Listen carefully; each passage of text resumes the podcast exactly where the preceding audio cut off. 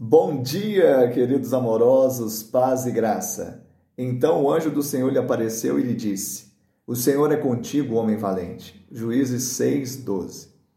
Aqui Israel estava sob opressão dos inimigos há muitos anos e Deus chama o seu servo Gideão. Mas Gideão estava no lagar malhando trigo, ou seja, não estava nas eiras, lugar aberto, mas estava recluso, estava de quarentena por causa da opressão dos inimigos que vinham como multidão como gafanhotos, a espoliar a terra, a roubar a riqueza de Israel. Mas a diferença está quando Deus o chama e dizendo: O Senhor é contigo. Quando o Senhor não é conosco, os inimigos parecem numerosos, eles são numerosos. Mas a Bíblia diz que quando Deus é conosco, ele faz com que nós lutemos as nossas guerras como se essa multidão fosse um só. Ouça bem: já que eu estou contigo, ferirás os midianitas como se fossem um só homem.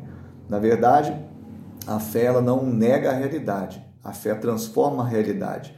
O exército era numeroso, mas a fé faz com que você lute empoderado pelo poder de Deus, encorajado, se tornando um valente do Senhor e lutando como se fosse um só homem.